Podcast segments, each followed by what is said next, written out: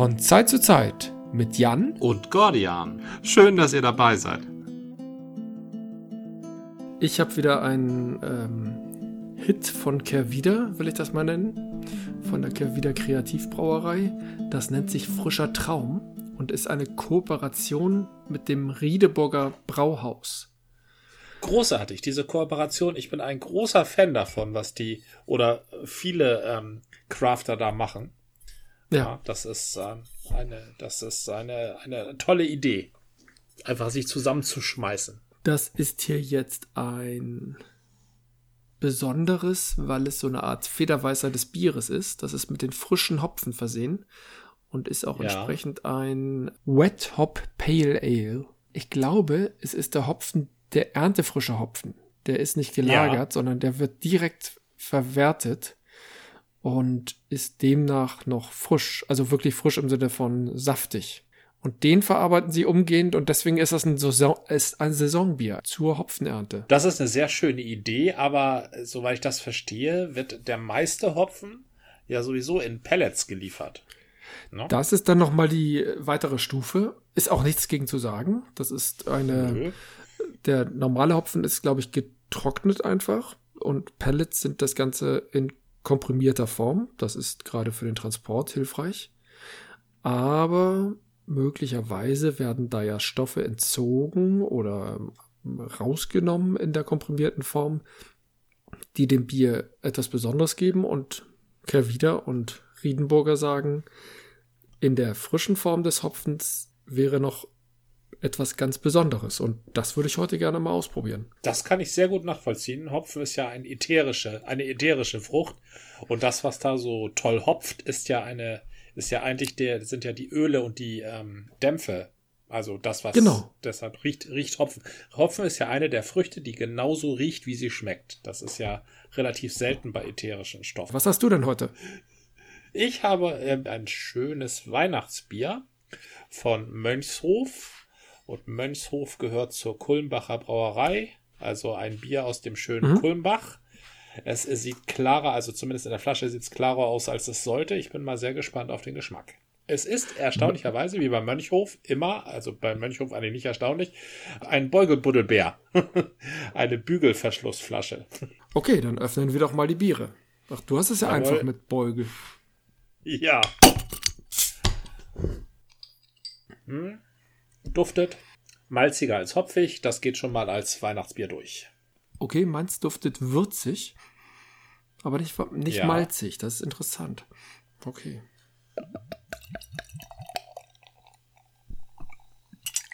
Oh, schäumt mehr als gewohnt. Obwohl, nee, Kervida hatte ich ja öfter auch mal einen guten Schaum. Also mein Bier schaut äh, relativ gelblich aus. Also es ist gar keins von diesen, oh je, jetzt machen wir aber mal richtig einen auf Malz äh. Es ist tatsächlich ein relativ helles. Also das hätte ich jetzt nicht so, wenn ich es mir angucke, hätte ich es jetzt nicht so als Weihnachtsbier deklariert. Da hätte ich schon eher was Rötliches erwartet. Aber natürlich, lasse ich mir gefallen. Gesunder Schaum für so eine Beugebuddelbärflasche. Erstaunlich viel Schaum. Und der ist auch hartnäckig. Das Erstaunliche ist, du vermisst das Rötliche, ich hab's. Ich habe ein Bier, das ist, es. Ah. ein, das ist maximal, nein, das ist minimal dunkler Bernstein, aber eigentlich ist es schon zu dunkel für Bernstein und hat Aha. genau diesen roten Touch, wenn es jetzt nicht an meiner Beleuchtung hier liegt. Hat eine leichte Trübe, so, aber nicht total. Ja. Doch, das will ich gleich mal probieren. Bist du bereit? Äh, sag mir, Sag mir vorher noch, wie ist die Perlage? Denn gerade bei diesen Bieren, die so toll duften, da kommt es ja auch drauf an, wie weit blubbert es raus. Oder verblubbert es schnell. Ich finde das total schön, dass wir jetzt den Begriff Perlage übernommen haben. Das ist ja, ja erst beim gelernt. Hamburg Craft Beer Day Weekend Week. Hamburg Craft Week, ne? Ähm, ja. Es ist eine verhaltene Perlage, muss ich sagen. Da sind so einzelne Perlen, also der Schaum ist oben intensiv, dick, richtig, mhm. so fast Guinness-dick. Nicht schlecht. Aber darunter ist nur ganz verhaltenes Geblubber. Ja. Mhm. Ach, perfekt. Dann ist ja fast schon Zeit zum Anstoßen. Würde ich auch sagen. Also, auf das, ja. was es wert ist. Auf das, was es wert ist. Hm.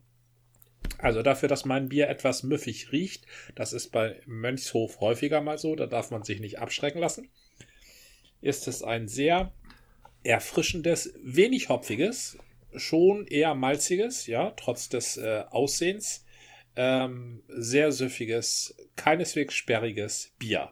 Es ist eine leckere Sache, sowas wie ein charakterstarkes Helles. Ja, das habe ich ja. Hier. Ja, eigentlich sind unsere beiden Biere heute, wir, wir sind schon fast wieder in, in einer gewissen Ähnlichkeit der Biere. Meins ist allerdings im Malz sehr zurückhaltend, Aha. aber dafür hat es so ein, ein ganz Wirt, also es sind keine Fruchthopfen, keine äh, Fruchtaromahopfen, aber auch keine rein Bitterhopfen, so wie ich das verstehe. Aber es ist so eine Würzigkeit, eine leichte Harzigkeit.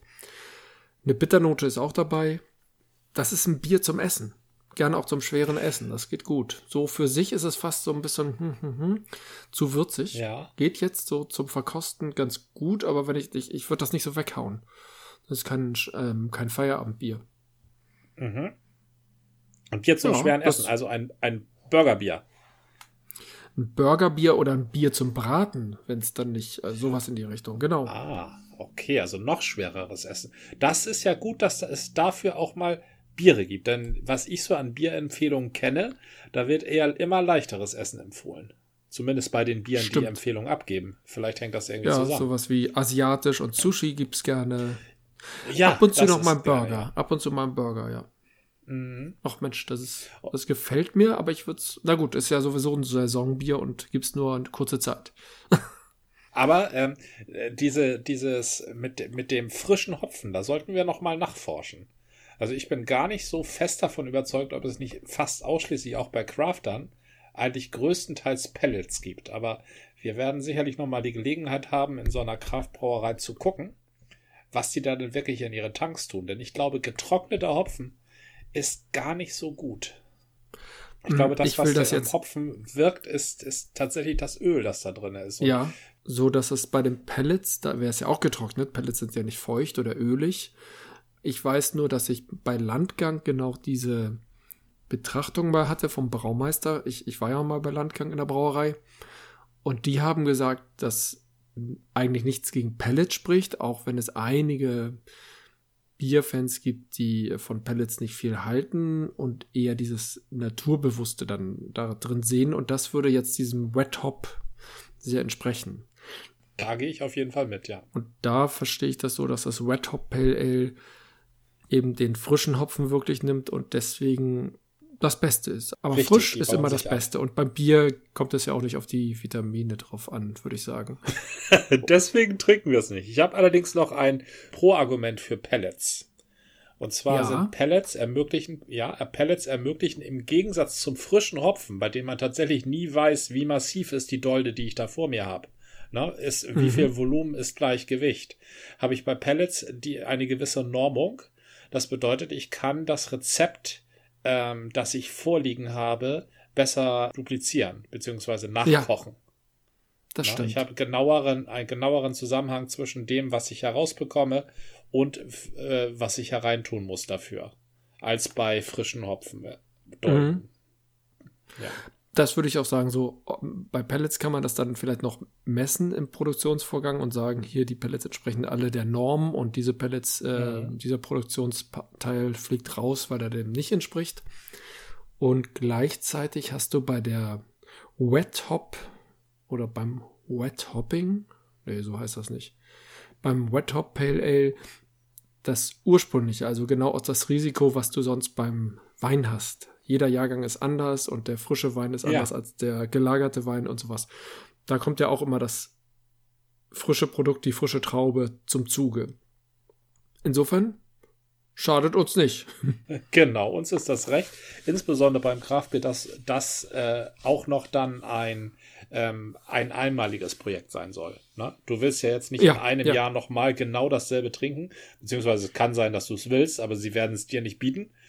Mhm. Das ist ja nicht, was der, was der große Hersteller machen kann oder der auch die kleineren Hersteller, die eben eine bestimmte Marke haben, die müssen halt immer wieder dasselbe herstellen. Und beim Wein ist es ja genau wie du sagst, äh, da ist jedes Jahr ein anderer Wein Äh, vielleicht vom, vom selben Weinberg, ne? aber es ist immer irgendwie ein anderer Jahrgang. Und mhm. da, damit lebt der, lebt der Weinkenner ja auch und darauf steht der Weinkenner ja auch. Das Craftbeertum, das ist ja dann so ein Zwischending. Ne? Der mhm. Biertrinker ist ja eigentlich ein Konservativer, also der trinkt dann sein Bier, das ihm, das er bei seinem Vater oder bei seinem ersten Besuch im Fußballstadion kennengelernt hat. Und äh, die Crafter, die gehen jetzt aber mehr so in Richtung dessen, was der Wein dem Weinkenner bietet. Also ja. probier mal hier rein, probier mal da rein, ne? Und nächstes Jahr ist es vielleicht nicht mehr da, aber dann hast du es einmal geschmeckt. ja. Ich finde es immer schön, wenn man da so ein Mittelmaß findet. Ich habe überhaupt nichts dagegen, wenn ein Bier mich das durchs Leben begleitet. Da lege ich sogar ganz im Gegenteil ja, Wert ja. drauf. Ne, das mhm. ist immer etwas, wohin man zurückkommen kann. Aber ich bin auch sehr wild darauf, äh, äh die Möglichkeiten, das, was äh, die Möglichkeiten, die Bier bieten kann, zu äh, entdecken. Bin aber ganz froh, dass es nicht ausschließlich äh, äh Kleinstbrauereien gibt, die jede Woche ein anderes Bier auflegen. Da bin ich sehr. Dann gibt es ja gar keine Euren, kein Halt mehr für uns im Leben, das stimmt. Nee. Nein, ich habe ja auch meinen Standard. Ich habe ja immer das Helle im Kühlschrank und das gehört da rein und das will auch getrunken werden. Ja, ja. Also ich habe heute was vorbereitet. Wir waren ja vor einer ganzen Weile im Kino und da haben wir ja, was schon in der Folge boah, 79 lief, über den Film Dune Damals haben wir dann im Kino auch eine, im Foyer des Kinos vorab ein, unsere Erwartungshaltung aufgenommen und wie immer sind wir damals ja auch abgeschweift. Und damals haben wir uns dann über andere Filme und über Filmpodcasts unterhalten, unter anderem oder über einen, glaube ich, insbesondere. Und das ja. wollte ich mal kurz jetzt einspielen. Ich kenne einige Filme, die dem Fantastik Genre zuzuordnen sind, die als Meisterwerke gelten. Zum Beispiel äh, Das Ding, in Klammern aus einer anderen Welt. Von John Carpenter. Genau, richtig. Das, das, das habe ich nie gesehen. Das wird als Meisterwerk bezeichnet? Ja, genau. Das wird so ziemlich einhellig als Meisterwerk. Übrigens John Carpenter, jemand, mit dem ich David Lynch immer verwechsel. Ich verwechselt, ich komme mit David Lynch immer durcheinander mit David Cronenberg. Oh, David und, Cronenberg und mit John Carpenter. John Carpenter und David Cronenberg würde ich noch eher verstehen. David Lynch tickt ja ganz anders, würde ich immer behaupten. Mm, John Carpenter ist mir letztens gerade begegnet. Ich habe einen Podcast entdeckt, die Filmkult-Kumpel. ähm, die, die, Aufmachung äh, finde ich ganz gut. Die haben teilweise geskriptete Texte. Also oh, die ja. machen es selber, aber einige Sachen scheinen sie sich notiert zu haben, um den roten Faden zu haben, was an sich ja nicht verwerflich ist. Aber man merkt dann ab und zu, dass sie sich an dieses Skript halten. Und also das finde ich nicht so schlimm. Ich will das gar nicht, ich will es werten. werten ja. Bewerten kann ich es, das finde ich nicht gut. Mhm. Aber das ähm, ist durchaus legitim, weil niemand hat gesagt, ich kenne jedenfalls keinen, dass ein Podcast spontan entstehen muss. Nee, Podcast, Podcast kann gerne wie ein Vortrag ja. mit ähm, vorbereiteten Features arbeiten. Und sie teilweise sind sie auch völlig spontan. Also ähm, die, die machen, glaube ich, das schon spontan und haben sich einfach ein paar Sachen so zusammen, zurechtgelegt, weil sie nämlich drei Stunden Podcast machen und das macht mich wahnsinnig. Ich bin, ich, ich mag Podcasts, aber so Mega-Podcasts. Ähm, klar, du kannst sie in einzelnen Stücken hören. War das jetzt drei Stunden? Auf jeden Fall mindestens zwei Stunden. Ich verwechsel das vielleicht auch mit dem Punk-Podcast, den ich mir anhören wollte und der auch so völlige Längen hatte, wo ich denke, wann soll ich das denn alles noch hören, weil ich nur eine Folge habe. Wenn du mit dem Auto drei Stunden unterwegs bist? Ja, aber ich bin nur mit dem Fahrrad zehn Minuten unterwegs oder 20 Minuten und das bin ich auch nur zweimal die Woche, weil wir immer noch so viel Homeoffice haben. Deswegen ist mein Podcast-Budget so reduziert. Ich höre jetzt auf dem Weg hierher, wenn ich einkaufe, ich höre überall Podcasts, mhm. aber eben nur unterwegs. Ich möchte ja zu Hause meine Familie nicht mit Ignoranz strafen, indem ich sage, nee, ich höre jetzt gerade Podcast und euch höre ich nicht. Richtig, und wenn ich arbeite, ich Geht hab, auch nicht, ne? Ich, ich habe ich hab, ich hab tatsächlich den Luxus, dass ich bei der Arbeit hören kann. Aber kein Podcast. Auch Podcasts, okay. weil ich ja manchmal einfach zeichne. Ah, das sind Sachen, das geht. Ich schreibe und, und lese, ja, mhm. primär. Und das geht nicht mit anderen Wortinput. Ja, und ich zeichne oder bearbeite Grafiken am Computer was auch äh, stupide ist, was man zwar konzentriert machen muss, ja. aber was, wo man gut, also wo man irgendwie ein Zehntel des Gehirns braucht. Das ja. braucht man 100 Prozent. Außerdem aber nicht andere, äh, andere Gehirnareale. Hm. Ja, richtig, genau. Aber, aber den Rest kann man gerne, Thilo Jung zum Beispiel, wenn der, der hat so eine schön ruhige Art und der bringt seine Gäste auch immer schön runter. Oh ja. Aber der ist dann, Und dann kommen Fragen. Dann kommen Klopperfragen. Ja, Tilo Jung ist schon großartig. ja, ähm, der, der er hat immer eine gute Länge für mich. Na? Ähm, für so eine Stunde 20 Minuten, eine Stunde 1,20 so, das sind so seine. Also so wie wir mittlerweile. genau, so wie wir momentan, ja. Also Das ist eine gute Länge. Ähm, aber alles, was darüber hinausgeht, würde ich mir nicht anhören wollen, weil mir dann ir- irgendwann die Möglichkeit fehlt, Zusammenhänge, ähm, äh, Zusammenhänge im Kopf zu behalten. Also Na bei gut. Thilo Jung, der macht ja ein Interview und der Ja. Mhm. führt von vorne nach hinten. So, und der musst du nicht unbedingt nach einer Stunde noch wissen, was er vor 40 Minuten gesagt hat. Das musst du nicht unbedingt. Aber beim Podcast, der noch teilweise vorbereitet wird, da denke ich schon, dass ich von vorne nach hinten die Zusammenhänge nachvollziehen können muss. Bei uns ist es auf jeden Fall so. Mhm. Wir besprechen meistens hinten, was wir vorne angesprochen haben, versuchen Kreise zu schlagen. Wir versuchen das, das passiert nur manchmal. Ich Genau. versuche das nie. Wir versuchen auf möglichst natürliche Weise Kreise zu schlagen. Und da, da ist das schon ganz, ähm, ganz nützlich, wenn einer dran bleibt. Das stimmt. Aber, Aber auf drei Stunden. also in nein. diesem Fall, da muss ich die ein bisschen in Schutz nehmen. Die strukturieren schon ihre Sendung oder ihren Podcast, ihre äh, Episoden. Aber sie hauen wirklich auch, sie gehen sehr ins Detail und manche Sachen davon sind interessant, aber so im Großen und Ganzen denke ich, oh, ihr seid echt ein bisschen zu detailversessen. Deswegen werde ich da, also ich habe jetzt die Folge oder die Episode zu The Fog, Nebel des Grauens gehört. Deswegen kam ich auf John Carpenter. Die, die beleuchten nicht nur John Carpenter Filme, sondern es geht um 80er Jahre Kultfilme. Und Nebel des Grauens fand ich insofern interessant, weil das mein erster Horrorfilm war, den ich auch nur in Fragmenten gesehen habe, weil ich bei meinem Bruder sozusagen mitgeluschert habe, der Ja. Ding im Fernsehen gesehen hat. Das heißt, das war auch frühestens Mitte der 80er Jahre. Ja. Der kam, glaube ich, 1982 oder 80. Jetzt siehst du, jetzt haben die mich mit Fakten vollgeballert und ich kann mir nicht mal das Erscheinungsdatum merken. Aber Anfang der 80er kam der raus. Und ach, die könnten eigentlich auch nochmal David Lynch Dune machen. Da frage ich nochmal nach. ja. Und ja, du wirst wirklich zugeballert mit Querverweisen zu den Schauspielern. Da sind viele spannende Sachen drin. Also das, was wir auch zu Jodorowsky und dem ganzen Umfeld ja so ein bisschen angerissen haben, das machen sie eigentlich mit jeder Person. Was einerseits cool ist und andererseits denkst du, äh, oder denke ich zumindest, okay, ja, nee, das kann ich jetzt nicht mehr aufnehmen. Das ist einfach too much. Ich muss dann irgendwie abbrechen. Vielleicht höre ich wieder später rein. Das ist wahrscheinlich ein Podcast, den muss ich in zehn Segmenten hören und dann geht's wieder. Und dazu kommt der dann doch oder ich weiß gar nicht, wie oft der rauskommt. Ich habe ihn ja erst letztens entdeckt und der hat schon über zehn Folgen. Also da ist mein Podcast-Zeitbudget schon wieder ein bisschen knapp. Muss ich Das, mal gucken. das ist nämlich auch eine Schwierigkeit. Will man wirklich umfassend informiert werden wie bei einem Nachschlagewerk? Oder will man irgendwie unverbindlich lauschen und dabei hin und wieder mal ein, ein ähm, näherreichen ähm, Informationsbrocken abbeißen? Und Ja. ich denke, letzteres will man. Genau. Sonst würde man ja in Vorlesungen in der Uni gehen. Und nicht mal die sind drei Stunden. Ah, wenn es Doppelblöcke sind, vielleicht. Gibt's auch. Ja, das Aber selten. Das ist aber zwei, anderthalb bis zwei. Genau. Zwei, zweimal anderthalb Stunden. Ja. Aber das wäre dann auch ein Klopper, das kann man ja gar nicht mehr aufnehmen.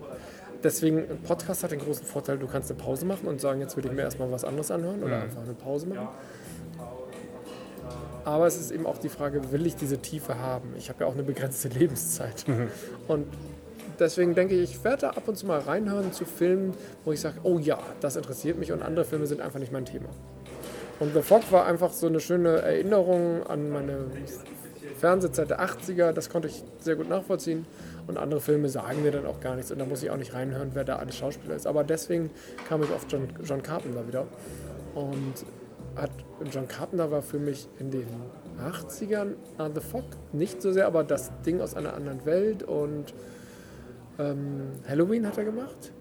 Hat er Halloween gemacht? Ja, das Dann war, hat er auch aber diese Halloween-Titelmelodie komponiert. Das Weil kann der sogar sein, Regisseur der hat macht nämlich auch. die Ja, der macht auch Musik. Ja, ja, ja, ja, genau.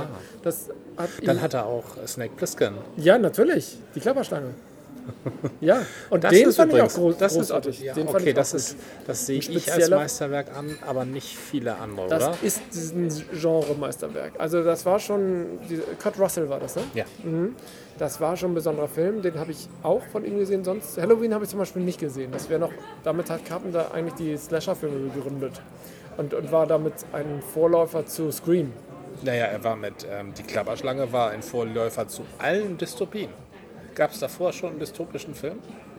Ähm, was ist mit dieses im Jahr 2500 irgendwas, ähm, wo die Menschen in so Karussells sind, äh, nein, äh, ihr Leben mit 35 beenden? Stimmt. Also es gab ja, schon der- die. Lot die Lotterie mit, ähm, ja stimmt, Ja. wo die Leute da mit Peter Ustinov, der als alter Mann in seiner Das Bibliothek... war Peter Ustinov, Ja, da in dieser Eishöhle? Oder irgendwie, ja, nee, nee, nee, nee, die kam, Bücherei. Aber das war In irgendwie der oben in der echten da auch noch was, ja. Ach stimmt, die kamen durch die Eishöhle dann raus und dann trafen die auf Peter Ustinov. Genau. Stimmt. Richtig, da gab In es der was. echten Welt. Es gab tatsächlich auch der Omega-Mann mit Charlton Heston. Und es gab sogar schon schwarz-weiß-dystopische Filme, nämlich ähm, I Am Legend mit Vincent Price. Ach, das Ding gab's, das ist ein Remake gewesen. Ein Ja, Legend. I Am Oha. Legend war ein Remake. Stimmt, es gab schon dystopische Filme, Okay. ja, richtig. Aber es gab keine dystopischen Filme mit so ähm, Blut und Schweiß und rußbedeckten Actionhelden mit Nee, dicken das- Wumm. das- das kam danach. Das war typisch Carpenter, das Ja, stimmt. ja. Carpenter war auch wirklich so ein, so ein hemdsärmeliger Typ. Ne? Der, der hat irgendwie so Filme, ich würde sagen, schon auf gewisse Art und Weise grobschlächtig. Nicht im negativen Sinne, aber da war, war eine gewisse, ein gewisser Pragmatismus drin. Auch bedingt durch kleine Budgets, zumindest die ersten Filme, nach allem, was ich weiß, hatten absurd geringe Budgets. Okay, früher waren die Filme sowieso keine 100 Millionen Dollar Projekte, sondern mehr so 10 Millionen war schon viel, aber er hatte, glaube ich, bei Halloween war sowas wie 600.000 Dollar oder also das waren so alles. Ah, Darkstar hat er noch gemacht. Das war sein, das war ein Darkstar? Studentenfilm. Er hat Darkstar gemacht? Er hat Darkstar das mit gemacht. außerirdischen äh, Gummiball? Genau. Das war eigentlich, war das sein das Abschlussfilm war von der Steven Spielberg. Filmhoch Filmhochschule. Na, er hat das nicht allein gemacht. Aber ob Carpenter mit Spielberg zusammengearbeitet hat, wage ich zu bezweifeln. Oh. Ich dachte auch nur. Also das Nee, kann, nee, das kann nee, sein, nee, dass das ich da was er. durcheinander bekomme. Soweit zu unserem ähm, Gespräch im Foyer des Kinos. Wie heißt das Kino nochmal? Astoria, ne? Oder Astor. Astoria, Vielleicht auch Astoria. In der Hafen City ist es ein ganz wirklich ein schönes Kino mit einem netten Foyer. Nicht ganz günstig. Die setzen eher auf Luxus und Exklusivität. Ich genieße das. Dafür, dass wir jetzt in der Corona-Zeit eben gar nicht im Kino waren, war das genau das Richtige. Wir haben uns jetzt zum Schluss über die Filme von Carpen Carpenter, ich habe da einmal Carpendale gesagt, auch sehr hübsch, ähm, über Carpenter unterhalten. Und vorher sind wir aber insbesondere auf den Filmkumpel-Podcast, den habe ich ein bisschen dargestellt und wir hatten auch Thilo Jung angesprochen und ich hatte mir überlegt, weil ich das so eingeworfen habe, ich habe nicht so viel Zeit in meiner in meinem Podcast-Budget, weil ich nur ab und zu beim Radfahren oder überhaupt unterwegs sein, was in letzter Zeit eben auch wenig geworden ist, Podcast höre und deswegen so eine gewisse Einschränkung vornehmen muss, was ich denn so hören kann. Und du hast gesagt, du kannst es auch zumindest bestimmte Podcasts bei der Arbeit hören, zumindest wenn du zeichnest oder wenn du Sachen machst, ja. wo du durchaus Stimmen hören kannst und dich das nicht ablenkt. Und ich wollte heute einfach mal über unsere Lieblingspodcasts sprechen. Ich, wir haben immer über alles Mögliche gesprochen, aber das Thema Podcasts haben wir ausgespart bisher. Also klar, wir sind ein, selbst ein Podcast.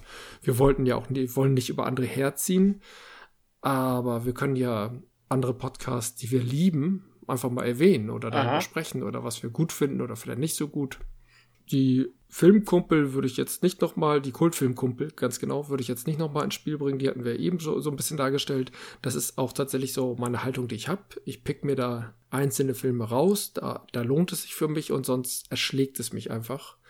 Aber Ja. ich habe auch noch ein paar weitere ähm, Podcasts in der Queue bei mir. Ich weiß nicht, du hattest Thilo Jung erwähnt, dass du den immer ganz gerne hörst, aber du hast vermutlich auch noch den einen oder anderen Podcast, den du gerne hörst. Ja, ich mag den einen oder anderen Podcast. Ich höre nur nicht ganz so viele Podcasts. Ich habe ja das Podcast Fever tatsächlich von dir übernommen und dir, äh, du bist quasi, soweit ich das richtig verstanden habe, angesteckt worden vom Einschlafen-Podcast, oder? Das stimmt. Das war meine, meine Initiierung. Das hängt ein bisschen damit zusammen. Ich habe Ende der Nuller habe ich schon mal in Podcast so reingehört und habe da aber noch nicht so den richtigen Zugang gefunden. Erst ein paar Jahre später mit Kinderwagen unterwegs habe ich mir überlegt, hm, lesen beim Kinderwagen schieben, das funktioniert nicht richtig. Das äh, habe ich mal probiert, das geht aber nicht. Aber ich könnte ja dabei was hören. Und da habe ich mich daran erinnert, dass Tobi, den ich aus dem Studium noch kenne und dem ich weiter auf Twitter folgte, immer mal wieder für seinen Einschlafen-Podcast wirbt. Und da habe ich da reingelauscht und dachte, ach, ist ja schön, ich höre einerseits immer so ein bisschen aus Tobis Leben, so insbesondere die langweiligen Dinge. Sag, Geht also ums jetzt mal ein bisschen überspitzt. Genau, er wählt Themen, die nicht so aufregend sind, damit man wirklich dazu einschlafen kann. Und zum Ende hin liest er dann immer noch eine Geschichte vor oder äh, aus Kant vor. Das fand ich äh, immer nicht so interessant. Da hatte ich schon genug vom im Studium.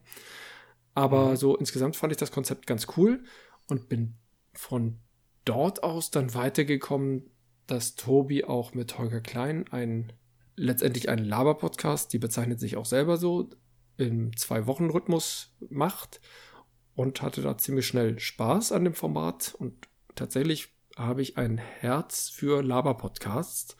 Natürlich muss irgendwie die Chemie stimmen, mich müssen die Leute ansprechen. Und was ich von Tobi ein bisschen abgeleitet habe, äh, also vom Einschlafen-Podcast, wenn das noch gekoppelt ist mit einer, ich sag mal, einem rituellen Part, finde ich das auch ganz cool. Und da gibt es einen Podcast, der mich sehr begeistert hat. Die Märchenstunde von Anne und Jakob, die sich als Geschwister bezeichnen. Vielleicht sind sie es auch. So ganz sicher bin Mhm. ich mir da nicht, ob sie nicht das Geschwister-Moment aus dem Märchenzusammenhang sich gegriffen haben. Ja, das ist da allgegenwärtig. genau, das gibt's da öfter mal. Aber ich glaube, das haben sie, das sind sie und haben deswegen das aber auch so betont.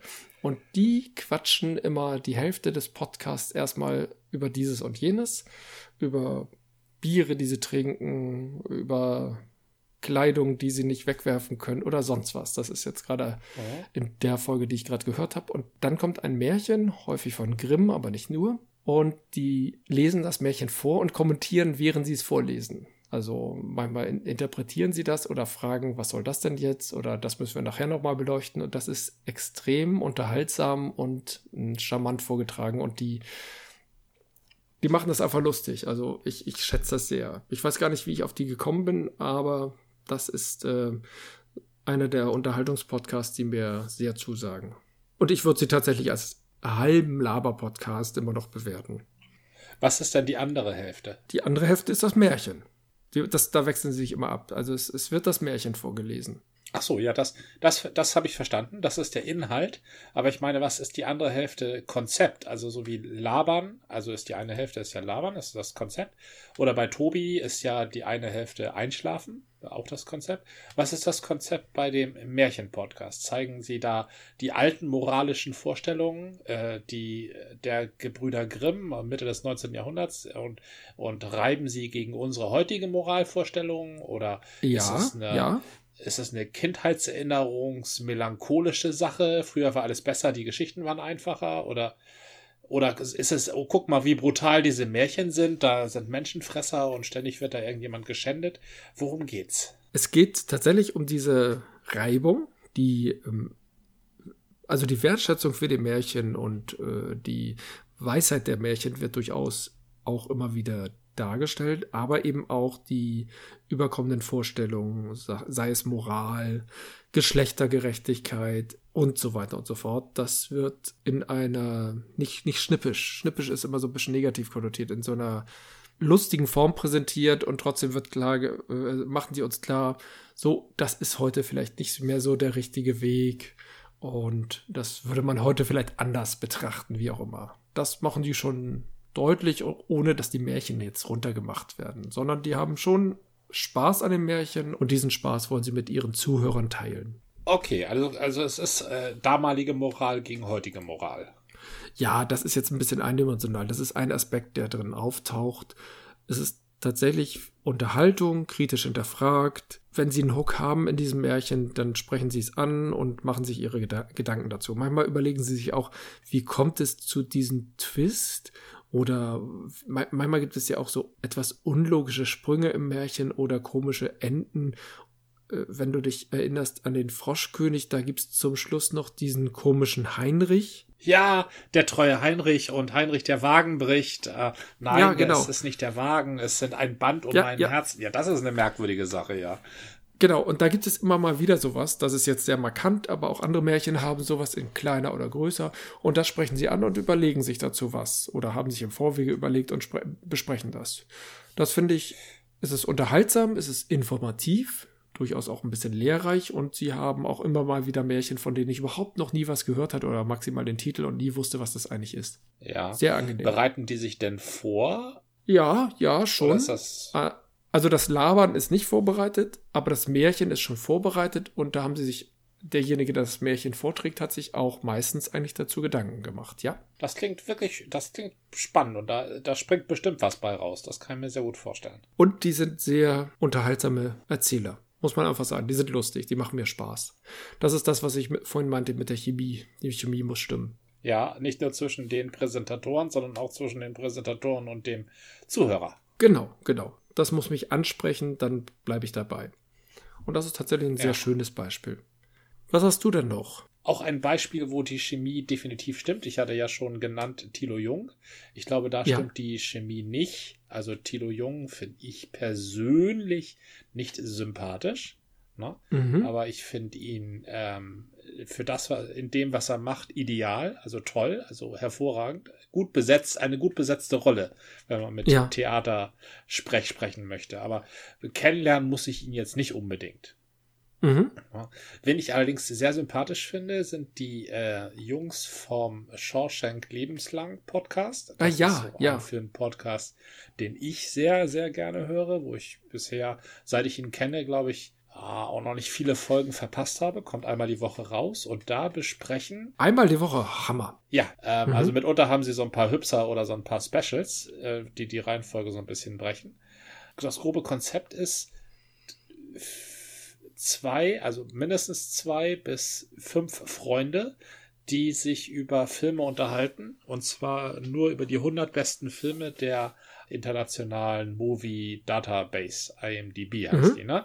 Die Filme, die da in den Top 100 gelistet sind, die besprechen sie in, ich glaube nicht, dass sie die Reihenfolge, ich glaube, sie, die Reihenfolge, in der sie sie besprechen, ist relativ willkürlich. Als letztes wollen sie den ersten, den bestgewertetsten Film auf der IMDb besprechen und das ist eben Shawshank Redemption, beziehungsweise in Deutsch Die Verurteilten. Der Film Ja. mit ähm, Tim Robbins heißt der Hauptdarsteller, glaube ich. Und äh, geht auf einen Roman von Stephen King zurück, der nicht nur, also der zwar sehr viel Schund geschrieben hat, aber von dem nicht nur Quatsch verfilmt wurde, sondern von Mhm. wurde ja auch viele Sachen sehr gut verfilmt. Oder einige oder wenige, also ein paar. Zum Beispiel eben äh, die Verurteilten oder in die Stephen King Story selbst heißt, glaube ich, Ava Gardner und na, ich weiß es nicht so genau. Jedenfalls unterhalten die sich über die Filme und sind alle vorbereitet. Insofern Ja. heißt das, die alle den Film gesehen haben, aber nur einer, also der Moderator, der kennt auch alle Hintergrundinfos zu dem Film.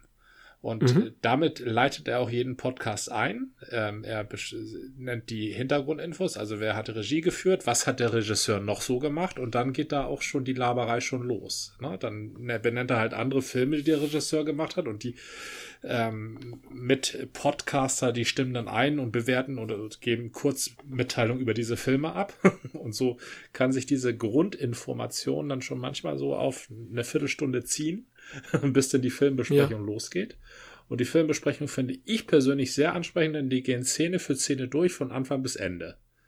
Und jeder sagt irgendwas dazu, zu der Szene, wie sie die gefunden haben. Und dann ähm, geht's weiter und zum Schluss gibt jeder eine Wertung ab.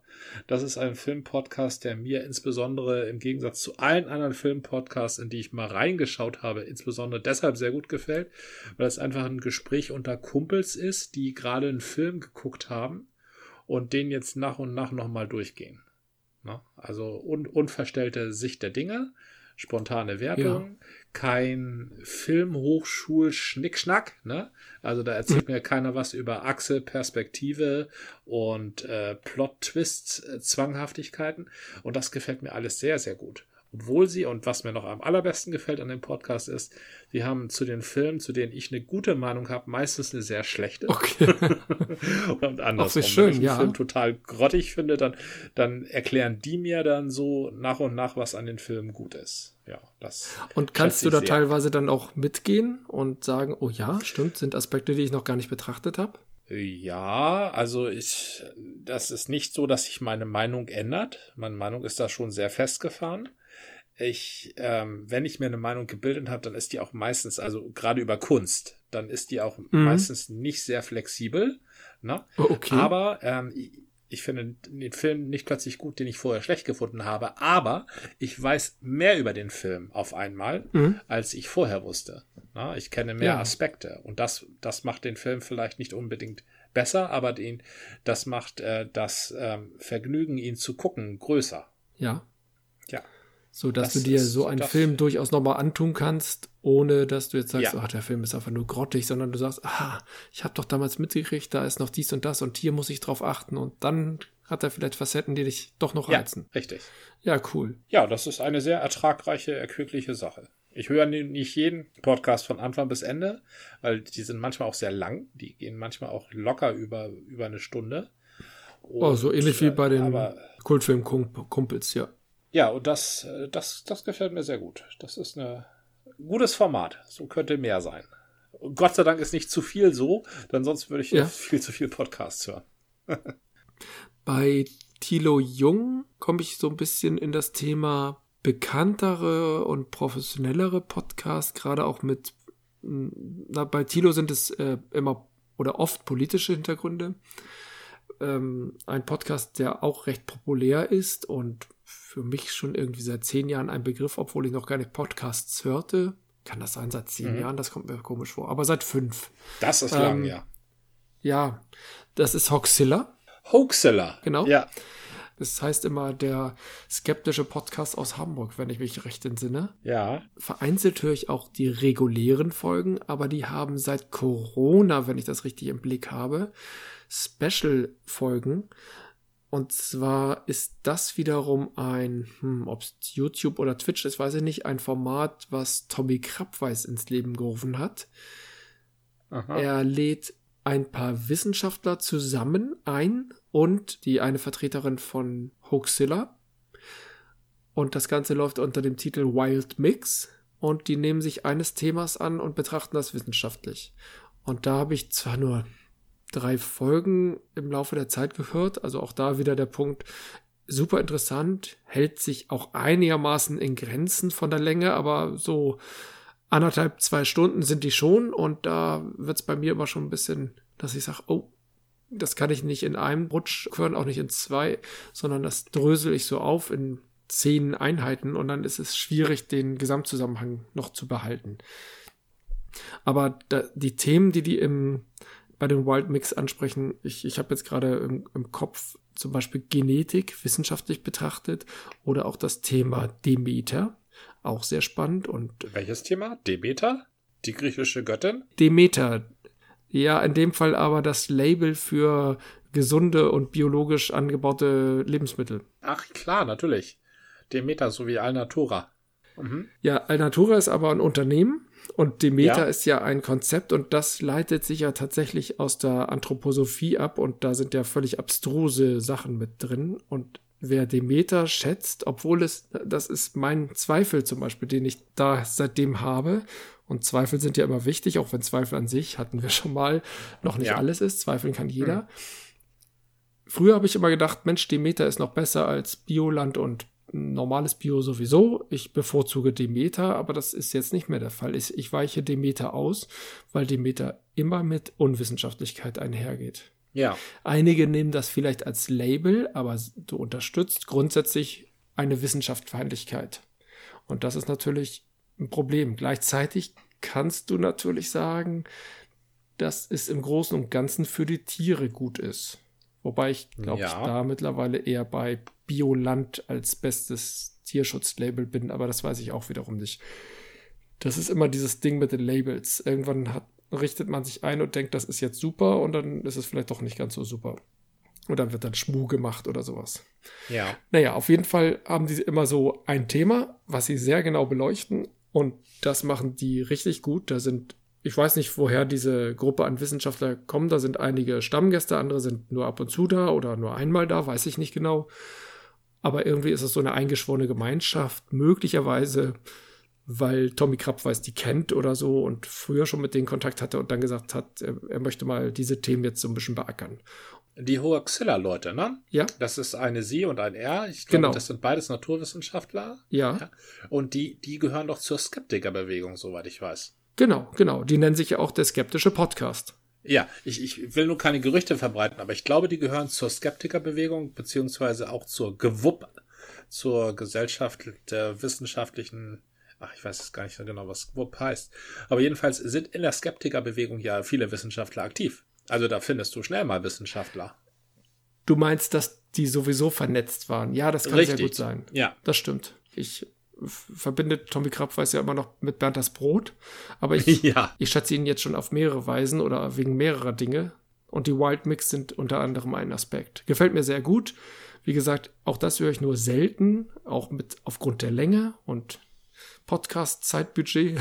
Gerade auch in der Corona-Zeit ist das nicht mehr geworden, weil ich einfach nicht so viel unterwegs war. Aber das habe ich mir ab und zu gegeben und habe es sehr geschätzt. Das kann ich sehr gut nachvollziehen. Da- Das ist auch, das ist nun aber auch diese Art von Podcast, die, du hast das Wort Laber-Podcast jetzt nicht in den Mund genommen, wo man tatsächlich was lernt. Also da gibt's einen Profit.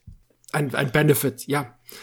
Die unterhalten sich aber, das sind Wissenschaftler und die haben sich natürlich auch vorbereitet auf die Themen, aber die wissen auch, wovon sie reden. Und die klingen so, als würden die sich unterhalten, eben nicht so knallhart aufgestellt wie in einer Talkshow, sondern die verstehen einfach, das ist ein Gespräch, ein, wissenschaftliches Gespräch, aber es ist trotzdem ein Gespräch, deswegen trifft es der Begriff Laber-Podcast nicht, aber es ist sehr unterhaltsam, weil die sich einfach so auch Bälle zu werfen und sagen, nee, da muss ich noch mal einhaken. Und das ist so ein Gespräch, das kann auch auf einer Party sein, na, eher unwahrscheinlich, das muss schon Eine Wissenschaftlerparty. Party. aber das sind alles Experten oder annähernd Experten, die sehr genau von den Themen wissen, die da besprochen werden. Die haben dann immer jemanden dabei, der oder die das besonders beleuchten kann. Aber die anderen haben eben auch andere Facetten und können da von der anderen Seite nochmal rangehen. Und ein skeptischer Ansatz jetzt von den Hoaxilla, ich glaube, die Frau ist primär dabei. Zumindest habe ich das immer so wahrgenommen. Natürlich grundsätzlich gibt es die mit einer einem breiten Wissen an die Sachen ran, aber auch mit dieser skeptischen Haltung. Und das ist auch immer sehr bereichernd. Ja, der macht mich glücklich. Also das ist so eine, die sind fröhlich und trotzdem machen sie dir eine Leben, äh, einige Vorstellungen und Lebensbilder ein bisschen kaputt. Ich meine, das soll das Leben ja auch bieten. Also das Leben soll dich, ähm, das Leben soll, das Leben selbst nicht, aber ähm, Kunst beziehungsweise unter äh, Bildung. Bildung ist erst in erster Linie Verstörung. Ne? Bildung soll dich erstmal verstören und dann äh, lernst du zu hinterfragen, was glaube ich eigentlich, was denke ich eigentlich, ist das eigentlich richtig? Und dann kommst du zum Schluss, nee, ist Ja. nicht richtig, hast du gewonnen. Oder du kommst zum Schluss, ja, ist richtig, hast du auch gewonnen. Ne?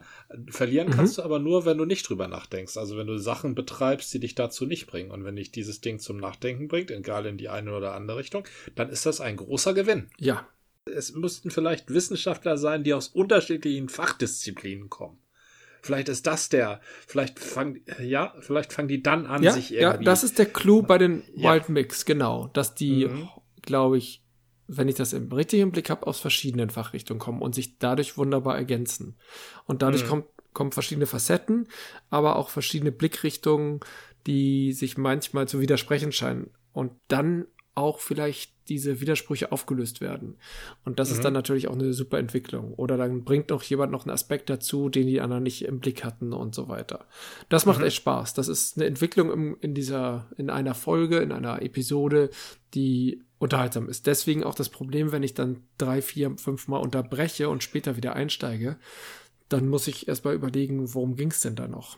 Netterweise spielt ja mein Podcatcher dann noch mal ein paar Minuten von dem bisher schon gespielten, äh, springt er zurück und spielt noch ein paar Minuten von dem bereits gespielten, sodass ich leicht wieder reinkomme.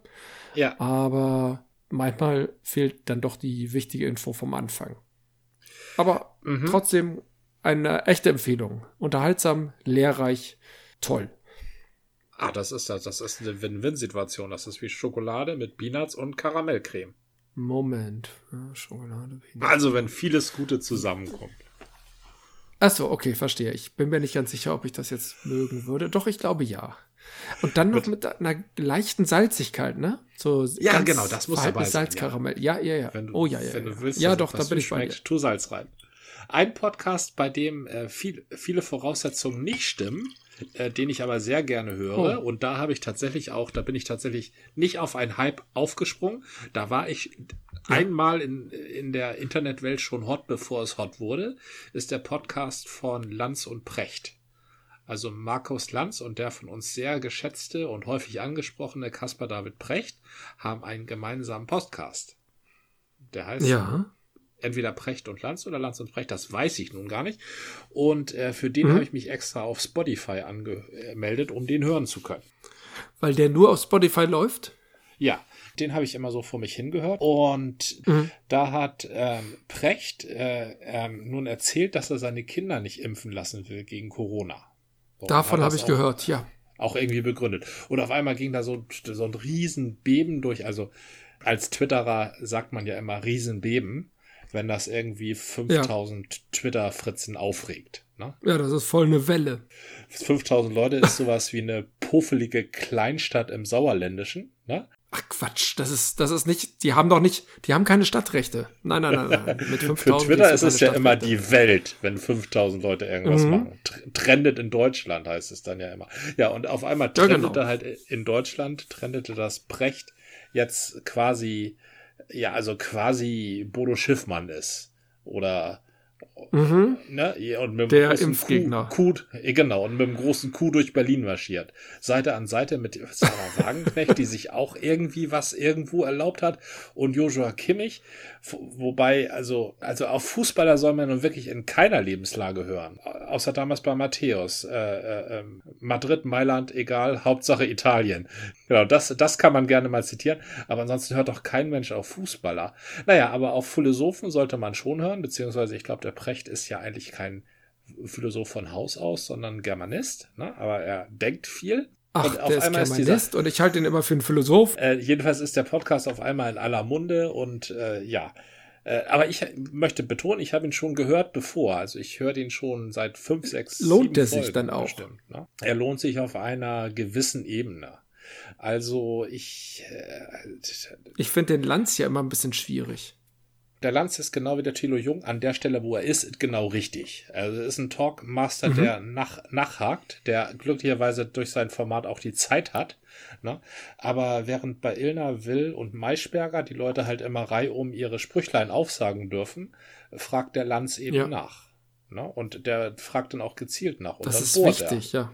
Ja, Mhm. und dann Ja. siehst du, wie die Leute dann langsam so eine zitternde Oberlippe bekommen, weil eben die fünf, sechs angelernten Sprüche, die sie durch ihre Spin-Doktors eingeimpft bekommen haben, halt nicht mehr verfangen. Ne? Und dann sind sie irgendwann, wirken sie wie, wie Sprachpuppen, die, egal was man sie fragt, immer dasselbe sagen. Das ist keine gute Wirkung. Mhm. Oder sie haben eines Tages, äh, eines Moments, in einem Moment keine Antwort mehr. Das macht er sehr gut. Ich möchte jetzt nicht sein Freund werden, aber an der Stelle, wo er ist, ist er sehr gut. So. Was Spotify anbelangt, ich höre ja eigentlich ganz gerne zu Hause oder auch mal bei der Arbeit Musik über Spotify. Da ich meine Podcasts aber immer unterwegs im Podcatcher höre, sind die rein diese Spotify Originals oder wie die auch immer heißen, für mich raus. Das ist ein bisschen schade, weil wir sind ja auch bei Spotify. Also ich, ich, ich zähle nicht zu den Spotify-Gegnern. Es gibt ja genügend Leute, die sagen, meide Spotify, weil Spotify den Podcast-Markt ähm, zerteilt, indem, genauso wie Audible und andere, äh, dieser vielleicht auch, ich glaube, da gibt es auch so eine Originals, weil sie versuchen, Kundschaft an ihr System zu binden und dann gibt es nicht mehr die freien Podcasts, sondern nur noch einen Haufen Originals und äh, du bist so wie im Streaming-Markt, irgendwie musst dich entscheiden zwischen fünf Diensten oder bist bei allen und zahlt sich dumm und dämlich. Ähm, mein Ansatz ist offener Content, weil ich meine, wir beide fahren das und deswegen ist es für uns völlig in Ordnung, wenn jemand bei Spotify uns hört und wenn jemand uns bei Deezer hört oder bei TuneIn oder sonst wo oder eben iTunes und sonst was alles oder eben auch über unsere Seite, beziehungsweise über unseren RSS-Feed. Aber ich habe dann nicht die Möglichkeit einfach von meinem technischen Equipment, weil ich Spotify nicht unterwegs höre. Da finde ich, äh, bietet mir AntennaPod als Podcatcher einfach zu viel. Und was ich da ja auch immer höre, das erwähne ich jetzt nur am Rande. Deswegen bin ich auch sehr intensiver Podcast-Hörer, weil ich meine Zeitung, die Zeit, die haben auch pro Woche circa 20 eingesprochene Artikel stellen sie als RSS-Feed zur Verfügung. Mit, also nicht äh, frei verfügbar, sondern schon passwortgeschützt, weil ich da Abonnent bin. Aber das ist ein äh, Feature, was ich extrem schätze und so habe ich normale Podcast, offene äh, oder offen zugängliche Podcast und meine Zeitung in einem Format und höre das immer, was als nächstes drankommt, was in meiner Queue liegt, äh, immer dann, wenn ich Rad fahre oder unterwegs bin. Würdest du das denn als Podcast bezeichnen? Die, die Zeit, ist das denn wie ein Podcast oder lesen dir die Leute da einfach den Artikel vor? Was ist ein Podcast? Das ist die ähm, eigentlich genau die Sache. Für meine Begriffe, Podcast wurde ja geprägt von Apple und die haben einen Podcast so definiert, dass er über ein RSS-Feed abrufbar ist. Das heißt, wie ein Weblog, Damals waren diese RSS-Feeds wichtig, heute gehst du einfach auf die Webseite, aber früher hattest du Feedreader, das haben heute einzelne Leute noch, aber das ist nicht mehr so verbreitet und hattest ein schlankes Programm für die Informationen, die darüber kamen. Mhm. Und ein Podcatcher ist ein Feedreader für Podcast und ein Podcast ist ein RSS-Feed, in dem Audio verbreitet wird und kein Text. Das ist ein Podcast im klassischen Sinne. Und genauso verbreitet die Zeit ihre Artikel eingesprochen, ganz normal einfach nur vorgelesen, also was heißt einfach nur in guter Qualität. Und demnach ist es ein Podcast, aber natürlich nicht typisch. Genauso wie viele öffentlich-rechtliche Sender ihre Features oder sonstigen Sendungen auch im Podcast-Format anbieten. Die kriege ich dann ja. auch in meinem Podcatcher. Ich muss einfach nur suchen und dann habe ich, was weiß ich, äh, den, das Feature vom Deutschlandfunk oder von der ARD. Ich, ich weiß nicht, was alles, auch so politisches irgendwas. Finde ich auch sehr super und dadurch kann ich mir so einen Mix zusammenstellen aus so typischen Podcast, wobei ich's, ich finde es schwierig zu sagen, was ist denn überhaupt ein typischer Podcast und klassischen öffentlich-rechtlichen und eben meiner Zeitung. Soweit ich weiß, ich bin mir nicht sicher, ist die Zeit tatsächlich das einzige klassische Format, die einzige klassische Zeitung, die ihre Artikel als Podcast anbietet. Ich, ich mag die Zeit zufällig und ich finde dieses, diesen Weg zu gehen extrem komfort, komfortabel für mich. Das mag ich sehr. Ja, hat, hat, wählen die denn bestimmte Artikel aus? Ja. Also lesen sie einmal die erste Seite oder genau. nur die Auslandsbetrachtung also, oder nur Innenpolitik oder was machen die? Nee, es, es ist immer ein Mix, was ich ganz gut finde. Da sind natürlich auch mal Sachen dabei, die mich nicht so interessieren, aber es sind immer die Leitartikel auf der ersten Seite, die beiden. Dann gibt es eine Auswahl, ein bisschen Politik, ein bisschen, die haben ja die Ressorts Politik, Wissenschaft, Feuilleton und Wirtschaft. Und dazu kommt dann noch ein Dossier und äh, eine Sonderrubrik Verbrechen und äh, Leserbriefe gibt's auch noch, die interessieren mich am wenigsten. Ähm, Geschichte und sowas alles. Das ist für mich alles nicht so wichtig. Die meisten Sachen kommen tatsächlich aus diesen vier Rubriken und dazu eben die beiden Leitartikel. Und das ist ja. für mich eine gute Wahl. Da habe ich schon mal viel weggehört, weil ich tatsächlich mich ja aufgrund von Zeitmangel auch wahnsinnig schwer tue, die, die restlichen Artikel zu lesen. Ja. Ich hänge jetzt schon wieder zwei Wochen hinterher. Oh das ist mal äh, nicht so richtig up to date. Ja, das liegt aber auch daran, dass ich dann eher Fokus auf Twitter und äh, in letzter Zeit tatsächlich auch nicht das Fanzine-Archiv, das bleibt auch ein bisschen zurück. Und im Moment äh, investiere ich recht viel Zeit in den Podcast, weil ich auch so ein paar Sachen rumexperimentiere und um die Urlaubszeit auch vorgearbeitet habe und jetzt ein bisschen nacharbeite, damit wir auch wirklich im Zwei-Wochen-Rhythmus da sind. Das ist Aber wir wollen ja gar nicht von uns reden. ja, ja, das freut mich. also ich hoffe, reden, das freut auch unsere Hörer. Genau, genau. Aber nicht zu viel. Einen Podcast ähm, möchte ich gerne erwähnen, auch wenn er, ich befürchte, der ist eingeschlafen und ich, ich ich schulde denen eigentlich auch noch einen Beitrag. Ich hatte ihn schon mal erwähnt vor puh, einem Jahr oder so. Das ist die Seriensprechstunde. Da warst du mal aktiv. Wirklich, genau, da habe ich mal mitgemacht und wurde beraten, welche Serien für mich toll sind. Und das war wirklich eine gute Empfehlung.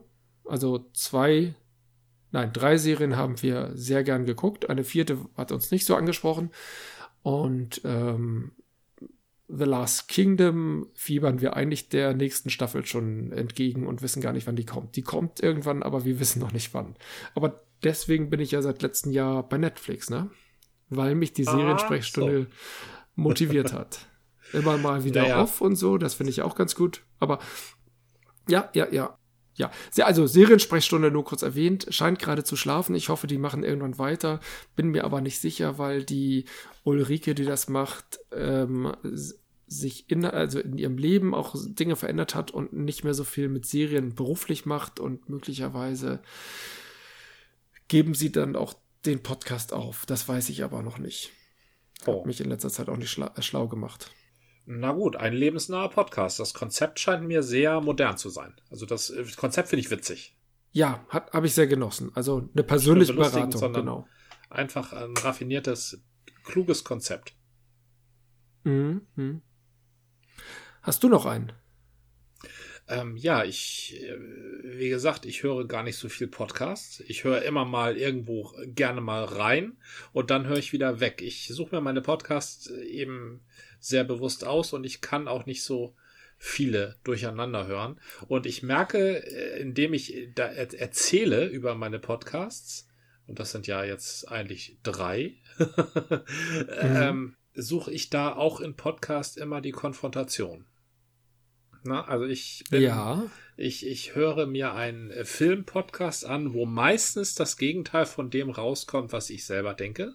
Also oft, mhm. nicht immer. Ne? Also es gibt schon Filme, wo wir uns einig sind, aber wo ich eben dadurch lerne. Ich höre mir die beiden ähm, Leute an, so Lanz und Precht an, die ich, also die so ziemlich in, in jedem äh, da, was anderes denken als ich. Na? Ja. In, in, jedem, also in, in, jedem Aspekt, äh, unter dem sie das Leben betreffen, denken sie an eine andere Richtung als ich. Und, ähm, und Thilo Jung, den ich nie treffen möchte. Also das muss ein, ein sehr unangenehmer Mensch sein. Aber ähm, er interviewt einfach richtig gut und er stellt den richtigen Leuten die richtigen Fragen. Er stellt auch manchmal äh, manch, viele Fragen nicht. Also ich halte Tilo Jung für mhm. viel mehr biased als ähm, zum Beispiel Markus Lanz. Also ich finde das sehr erstaunlich, dass du Markus Lanz nun Bias vorwirfst.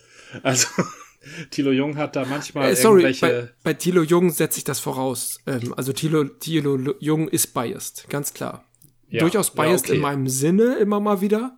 Aber äh, das will ich nicht verschweigen, da hast du völlig recht. Also ich suche da nach bestimmten Dingen und zwar, ich versuche nicht bestätigt zu werden. Genau. Ich versuche von mhm. meinem Podcast nicht bestätigt zu werden. Richtig. Und ich glaube, deshalb bin ich auch nicht so der ähm, so der, die Zielgruppe für Laber-Podcasts. Also für, ja. für, für eine Runde von Leuten zuzuhören, wo ich mich gerne dazusetzen würde. Also das ist jetzt. Ja. Es sei denn, ich kenne die persönlich. dann, dann kann es sein, dass ich mir das anhöre. Aber ansonsten würde ich da nicht so drauf kommen. Nee. Nee. Tatsächlich war das ja auch mein Einstieg mit Tobi und dann über Tobi bin ich dann auf den Vrind gekommen, eben mit Holger Klein. Ich hatte vorhin gar nicht den Namen erwähnt, ne? Tobi und Holger Klein sind im ähm, Vrind machen sie den Podcast Realitätsabgleich. Das ist deren Laber-Podcast oder der Vrind Laber-Podcast. Und darüber, über Holger Klein, bin ich dann ja auch wiederum zur Wochendämmerung gekommen, die durchaus auch immer in meine Richtung tendiert, meistens noch mal eine Runde, ich sag mal, linker sind als ich. Und wie ich finde, aber eine gute, einen guten Gegenpart zur Zeit und auch zu anderen Medien sind, weil die sich, das ist so eine Art Meta, oder ein, ein Medienrückblick könnte, könnte man eher sagen. Das ist nicht so sehr ein Politikrückblick, sondern die beziehen sich auf die Medien und bewerten dann auch, was die Medien eigentlich bringen und ähm, setzen das immer mal in einen anderen Kontext, in andere Zusammenhänge, ja. die mir dann wieder eine neue Perspektive geben. Das, das finde ich auch wichtig. Ich glaube, das ist das, was dir auch wichtig sind. Es ich, ich würde nicht so sehr sagen, die müssen konträr zu mir sein, aber mir etwas Neues mitgeben. Und da bin ich dann auch wieder bei dem Wild Mix, wo ich eine neue Perspektive sehe, neue Aspekte kennenlerne, andere Betrachtungsweisen, wo ich dann aber auch sage, da gehe ich nicht mit, aber interessant, dass ihr das so seht. Mhm. Aber eben nicht nur, so eine Mischung für mich. Ich bin da nicht so drauf aus, ähm, immer konträr zu sein, aber ein bisschen konträr und neue Perspektiven finde ich auch wichtig. Was lustig ist, dass ich in dieser Podcast-Szene immer das Gefühl hatte, ich kenne die jetzt auch ein bisschen. Das begann von Tobi, den ich nun wirklich persönlich kenne, ging dann über Holger Klein, dann zu äh, Katrin Rönnecke, mit der Holger Klein oder zu Katrin Rönnecke ist die, die den, die Wochendämmerung macht und Holger Klein ist äh, der eingekaufte Mitarbeiter. Zufällig sind die auch noch verheiratet, aber das ist äh, ein zweiter Aspekt. Und so bin ich so Stück für Stück an verschiedene Podcasts gekommen, durch Empfehlungen, die dann immer so klingen, als sind das deren Kumpel und sind es vielleicht auch. Und dann fühle mhm. ich mich gerne so persönlich verbunden, als wäre das, als hätte ich mich da persönlich vorgestellt. Die Corona-Zeit hat das noch ein bisschen verstärkt. das ist gut. Weil du da ja sowieso immer dieses Distanzierte hattest in den Telcos und Videokonferenzen. Und ja. Podcasts sind ja fast so ähnlich, nur dass du dieses Mal selber nicht so viel redest.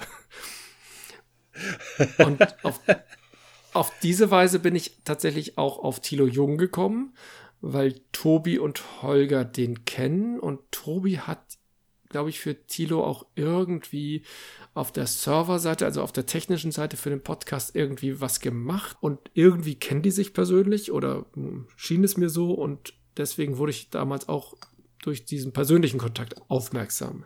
Was ich ganz spannend finde, die Übermedien, die sind ja eher als Blog erstmal unterwegs oder als, als, als Medium, als, äh, als Schreibmedium. Textmedium. Das ist der Stefan Niggemeier? Ja, ich glaube ja, Stefan Niggemeier und noch einer. Das ist so, eine, mhm. so ein Teamwork, die einen sehr guten medienkritischen Podcast machen. Und seit einem Jahr oder so, oh nee, schon länger, haben sie ein Format wiederum mit Holger Klein. Schon wieder so eine persönliche Verbindung. Das ist extrem hilfreich, sowas, solche Verbindungen, um mich anzulocken.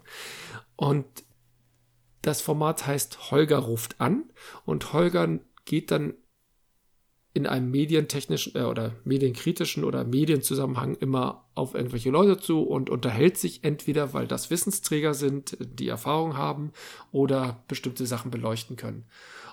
Da hatte er mal eine Gesprächspartnerin von der Bundespressekonferenz und das Thema, ich, du hörst das ja immer so mal im Fernsehen, in der Tagesschau, in der Bundespressekonferenz passierte dies und das dass ja. die Bundespressekonferenz ein Verein ist und wie das Ganze organisiert ja. ist und dass es Selbst organisiert ist von Verein, Journalisten. Ja. ja, das war mir alles nicht klar, fand ich super. Und sie war, glaube ich, die Vorsitzende oder eine Vorsitzende des Vereins und hat auch gesagt, dass Thilo Jung, also den hat sie kritisch bewertet, weil Thilo Jung auch die Bundespressekonferenz unter anderem für seine Inszenierung gebraucht, missbraucht, wie auch immer. Er geht da eben mit einer mit einem gewissen Showansatz rein.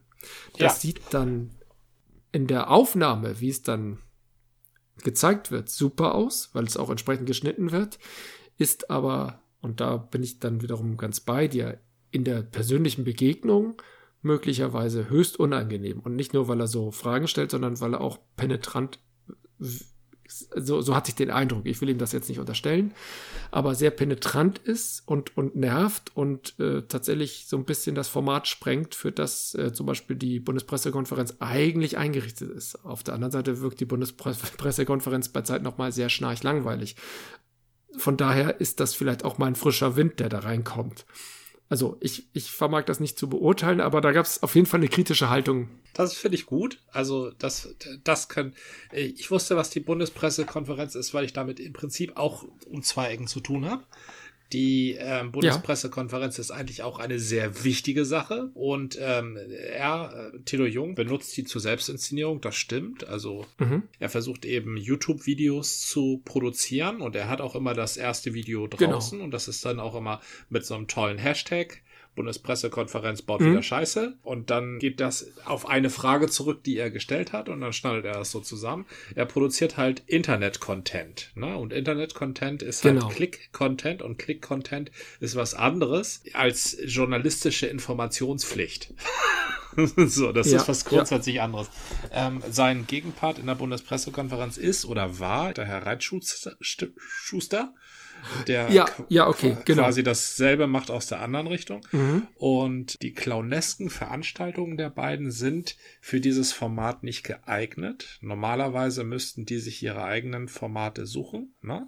Also, aber ja. ähm, das haben sie noch nicht getan, also nicht endgültig getan. Ähm, und bis sie das tun, werden sie wohl anderen Leuten in ihren Formaten auf die Nerven gehen. Muss man mit leben in einer freiheitlichen Gesellschaft. Eines muss ich aber sagen, Gordian, das ähm, von Podcast zu Podcast springen und dann macht der Holger hier ein Special und ist da zusammen und dann macht der eine hier was für den im Internet und der nächste lädt den dann wieder ein und dann empfehlen sie aber gemeinsam einen dritten Podcast, äh, mit dessen mhm. Producerin sie auch noch verheiratet sind. Das klingt mir aber sehr nach Bubble. Ja, also, absolut, klar. Es gibt eine Podcast-Bubble und ähm, äh, wir sind da kein Teil davon. Also wir sind nur Podcast-Bubble in dem Sinne, dass wir einen Podcast machen, aber wir sind nicht in dieser Podcast-Bubble, die ich jetzt so ein bisschen angerissen hatte. Oder dann gibt's ja auch noch diese Bubble um den Podstock und das Sendegate. Das sind ja auch Podcast-Leute, die sehr früh bei der Sache waren. Ich glaube, Tim Pritloff, mit dem wiederum Holgi und äh, Tobi auch schon lange zu tun haben, ist auch ein sehr früher Protagonist der Podcast-Szene. Könnte sein, dass er auch die ersten Podcasts gemacht hat.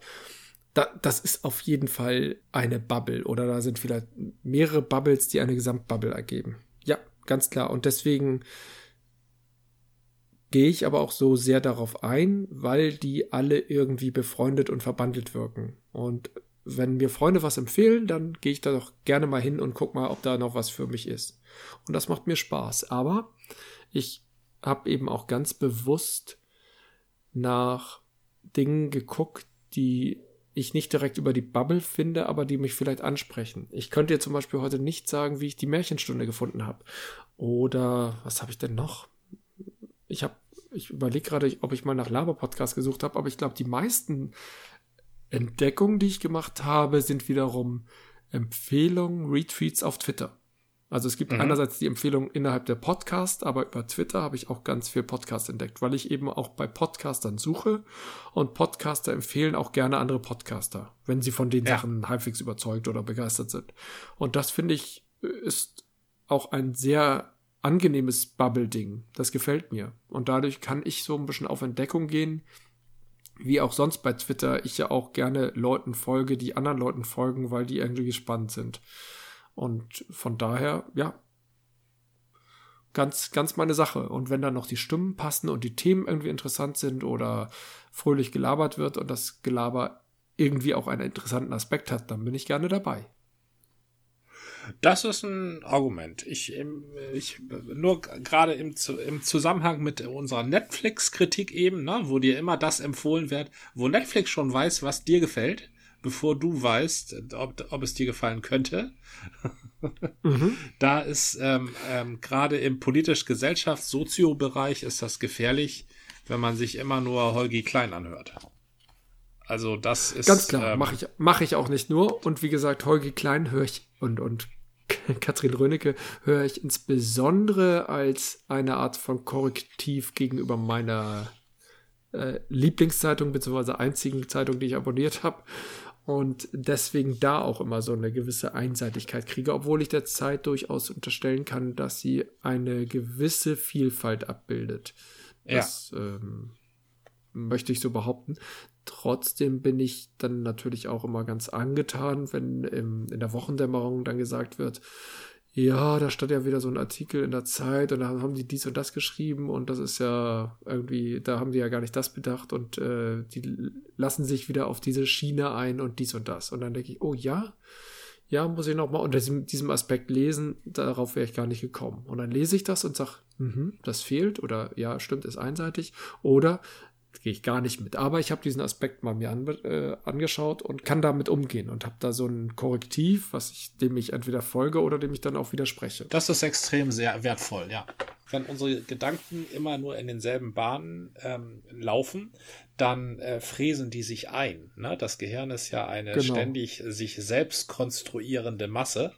Und wenn sich irgendwie Gedankenströme irgendwann einfräsen, dann sind sie so tief, dass, dass die Gedanken äh, Blitze gar nicht mehr so über den Rand springen können. Ne? Und immer nur mhm. in dieser Bahn laufen. Ja.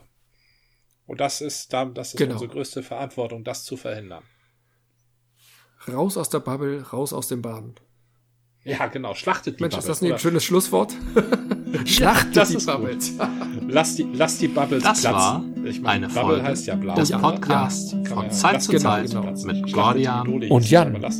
Bis zum nächsten Mal. Genau, schlachtet die Idole, lasst die Bubbles platzen. Was für ein schönes Abschlusswort.